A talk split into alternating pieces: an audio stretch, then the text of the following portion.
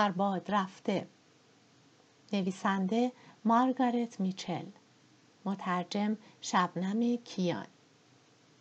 با صدای محشید مستقیمی. اپیزود 28 این عادلانه نبود. او دو برابر بیشتر از هر دختری برای تهیه مقدمات بازار کار کرده بود. جوراب و کلاهای بچگانه بالاپوش و شالگردن و نوارهای توری بافته بود. روی سربندها و سپیلبندهای چینی نقاشی کرده بود و روی نیم دوجین روبالشی پرچم انقلاب را برودری دوزی نموده بود. ستاره ها کمی ناموزون شده بودند و برخی از آنها کاملا گرد به نظر می آمدند و برخی شش یا هفت گوش داشتند. اما مجموعه کار خوب بود. روز قبل او در انبار اسلحه قدیمی و خاکالوده به شدت کار کرده بود تا کاغذ کشی های زرد و صورتی و سبز را روی قرفه های ردیف شده کنار دیوارها نصب کند. این کار تحت سرپرستی خانم های کمیته بیمارستان انجام شده بود و هیچ تفریحی در آن نبود. کار با خانم مریودر، خانم السینگ و خانم وایتینگ هیچ وقت مفرح نبود و آنها طوری فرمان می‌دادند که انگار تو یک سیاه هستی و بعد شنیدن حرفهای آنها که درباره محبوبیت دخترانشان صحبت می کردند و سرانجام او در حال کمک به پیتیپت و آشپز برای درست کردن کیک هایی که قرار بود به قرعه کشی گذاشته شوند دو تا از انگشتانش را سوزانده بود. و حالا پس از کار مثل یک کارگر مزرعه مجبور بود در حالی که تازه تفریح شروع می شد در خانه بماند. اوه این عادلانه نبود که او به خاطر مرگ شوهرش و داشتن فرزندی در اتاق پهلویی از همه چیزهای دلپذیر دنیا محروم بماند. درست کمی قبل از یک سال پیش او هم میرقصید و لباسهای روشن به جای این لباس سیاه عذا می پوشید و در آن واحد نامزد سه پسر بود. او حالا هفته سال داشت و هنوز دلش می‌خواست برقصد. اوه این عادلانه نبود.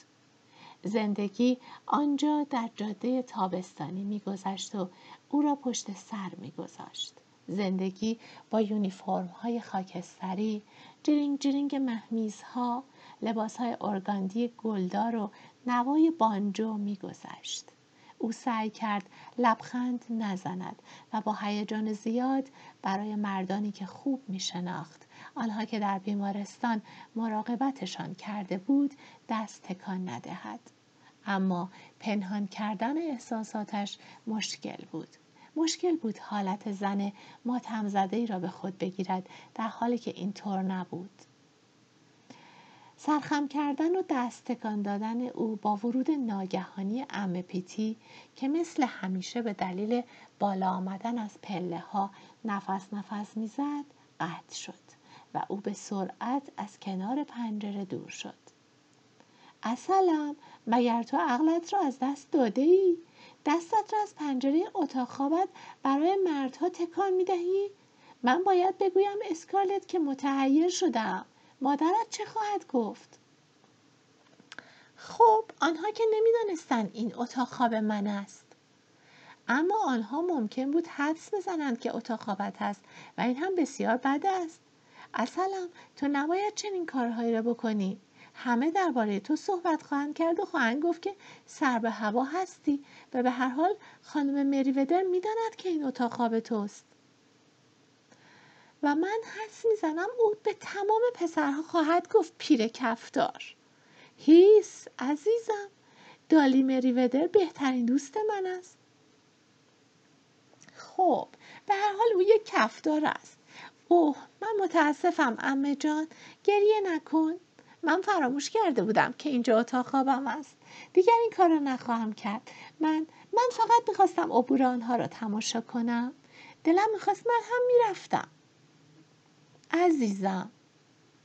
خب دلم می‌خواست. من از نشستن در خانه خسته شدم اسکارلت به من قول بده که دیگر چنین حرفهایی نزنی. مردم حرف در خواهند آورد. آنها خواهند گفت که تو برای چارلز بیچاره احترامی قائل نیستی. اوه امه جان گریه نکن.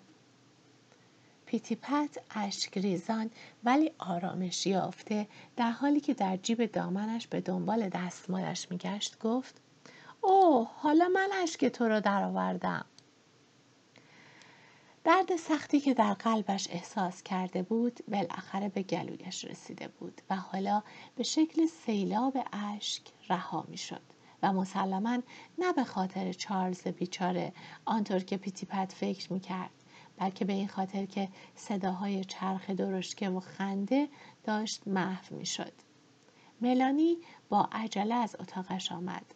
پیشانیش در هم بود و برسی در دست داشت و موهایش که اغلب پشت سرش جمع بود روی شانه هایش ریخته توده های حلقه های نازکی گرداگرد چهرش را فرا گرفته بود.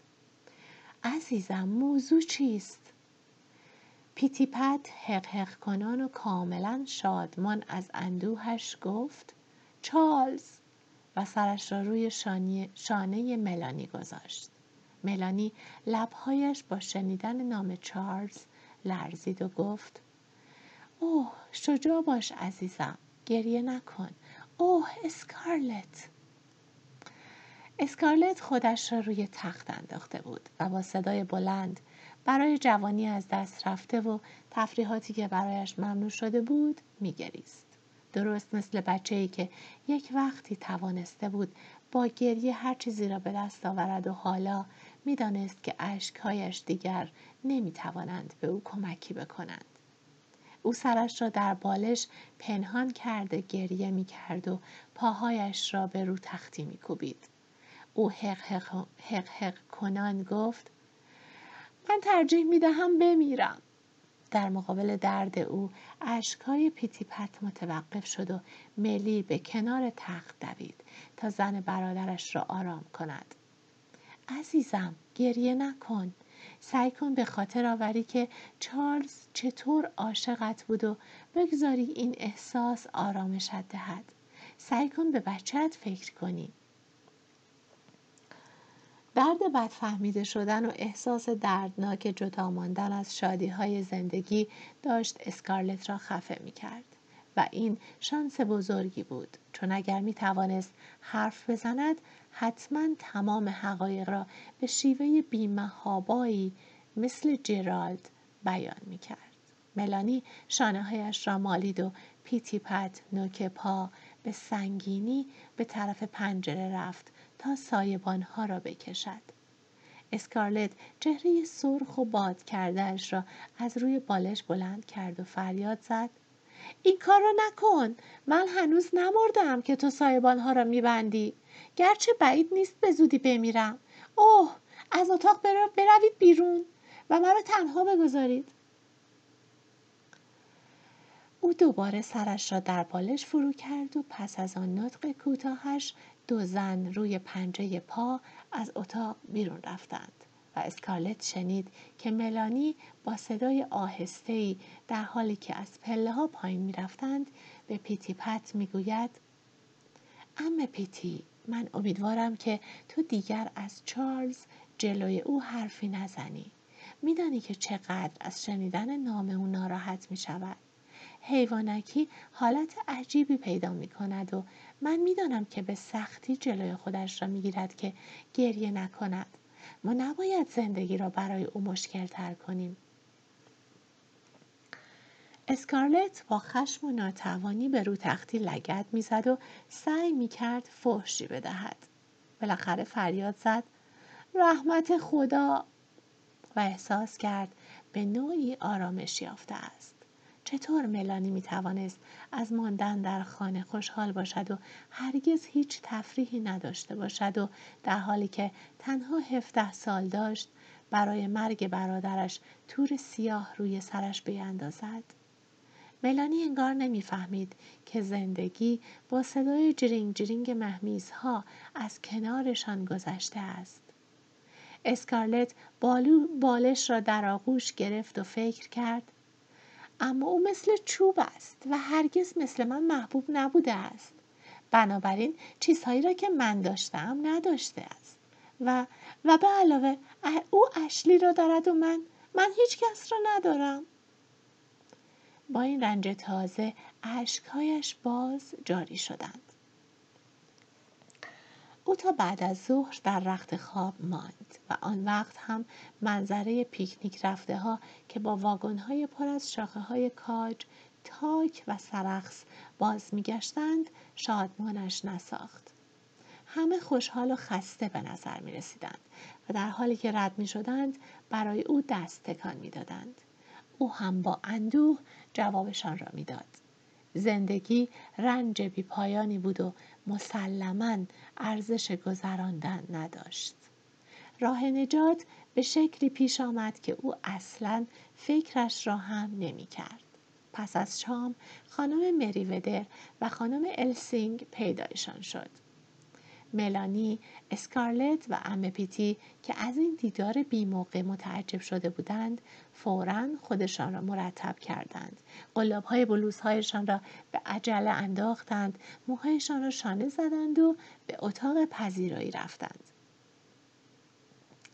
خانم مریودر خیلی سریع توضیح داد که خانم بونل مسئول این ملاقات بیموقع آنهاست. خانم السینگ با صدای آهستش در حالی که خودش را با بیخیالی باد می‌زد گفت و دختران مکلور هم به ویرجینیا فراخوانده شده اند. دالاس مکلور مجروح شده است.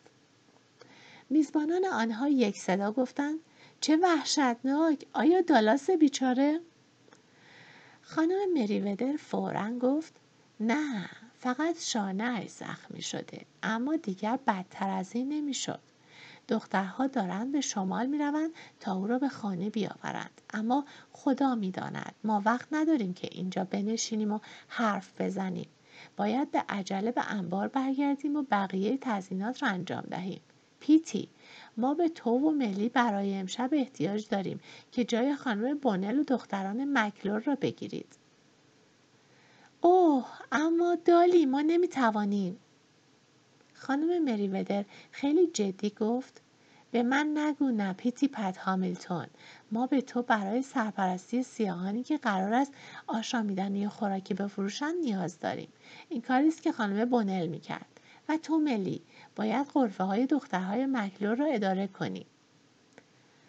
اوه ما واقعا نمی‌توانیم. با چارلی بیچاره که تازه. خانم السینگ با صدای نرمی که همیشه حلال مشکلات بود حرف ام پیتی را قطع کرد من می‌دانم که تو چه احساسی داری اما این فداکاری بزرگی نیست که ما از تو انتظار داریم اوه ما دلمان می‌خواهد کمک کنیم اما چرا شما چند دختر زیبا و دوست داشتنی را مسئول قرفه ها نمی کنید؟ خانم مریودر قرشی کرد که صدای ترومپت می‌داد. من نمی‌دانم این روزها چه بر سر جوانها آمده. آنها هیچ احساس مسئولیت نمی کنند تمام دخترهایی که حاضر نشدند مسئولیت قرفه را بپذیرند بحانه هایی دارند که نمی شود ردشان کرد. اما آنها نمی توانند سر من کلاه بگذارند. مسئله این است که نمی‌خواهند از مصاحبت با افسران محروم شوند. میترسند لباسهای تازهشان از توی قرفه ها معلوم نباشد.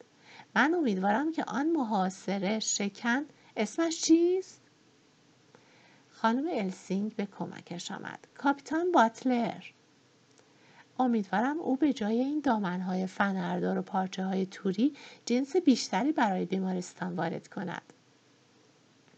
اگر امروز یک لباسش را بخری فردا 20 تا وارد می کند. کاپیتان باتلر از این اسم خوشم نمی آید. حالا پیتی من وقت بحث کردن ندارم. تو باید بیایی همه می‌فهمند. هیچکس به هر حال تو را از در اتاق پشت انبار نخواهد دید. و ملی تو هم توی چشم نخواهی بود. قرفه دختران مکلور بیچاره در انتهای انبار است و قرفه قشنگی هم نیست. بنابراین کسی تو را نخواهد دید. اسکارلت با تلاش برای پنهان کردن اشتیاقش و بی تفاوت نگه داشتن چهرهش گفت من فکر می کنم باید برویم. این حداقل کاری است که برای بیمارستان می توانیم بکنیم. هیچ کدام از خانم های دیدار کننده نام او را ذکر نکرده بودند. بنابراین برگشتند و با دقت نگاهش کردند. حتی در بدترین حالت آنها فکرش را هم نمی کردند که از بیوهی که به سختی یک سال از مرگ شوهرش میگذشت بخواهند در ملع عام ظاهر شود. اسکارلت با حالتی بچگانه نگاهشان را تحمل کرد. من فکر می کنم ما بهتر است برویم و کمک کنیم که بازار با موفقیت برگزار شود. همه ما. من فکر می کنم بهتر است با ملی در یک قرفه باشم چون خب برای هر دو ما بهتر است که با هم باشیم تو اینطور فکر نمی کنی ملی؟ ملی نومیدانه گفت درست است تصور ظاهر شدن در یک گرد همایی در حالی که ازادار بود چنان به نظرش سخت می آمد که سرگردان مانده بود. خانم مریودر با دیدن نشانه های از تسلیم بلند شد و فنر دامنهایش را مرتب کرد و گفت اسکارلت حق دارد. هر دوی شما همه ما باید بیاییم. حالا پیتی باز بهانه آوردن را از سر نگیر. فقط فکرش رو بکن که بیمارستان برای تختهای جدید و دارو چقدر احتیاج به پول دارد. و من می‌دانم که چارلی از کمک تو به آرمانی که او در راهش جان داد خوشحال خواهد بود. پیتیپت به ناچار گفت خب اگر تو فکر می‌کنی که مردم می‌فهمند قبول می‌کنم. قلب شادمان اسکارلت در حالی که به درون قرفه تزئین شده با کاغذهای صورتی و زرد میخزید می‌خواند به یک واقعیت میماند. نمی‌تواند واقعیت داشته باشد. آیا واقعیت است؟ در واقع هم او پس از یک سال گوشنشینی پس از آن همه عزاداری و تا سرحد دیوانگی کسل شدن در یک مهمانی حضور یافته بود. بزرگترین مهمانی که آتلانتا در تمام عمرش دیده بود و می توانست مردم و نور آن همه شم را ببیند و به موسیقی گوش بدهد و تورهای خوشگل و لباسهای شب و تزئیناتی را که کاپیتان باتلر مشهور از خط محاصره گذرانده بود تماشا کند. او روی یکی از چارپایه های کوچک پشت پیشخان قرفه نشست و به دوروبر سالن بزرگ که تا همان بعد از ظهر سالن تمرین نظامی زشت و برهنه بود نظر انداخت.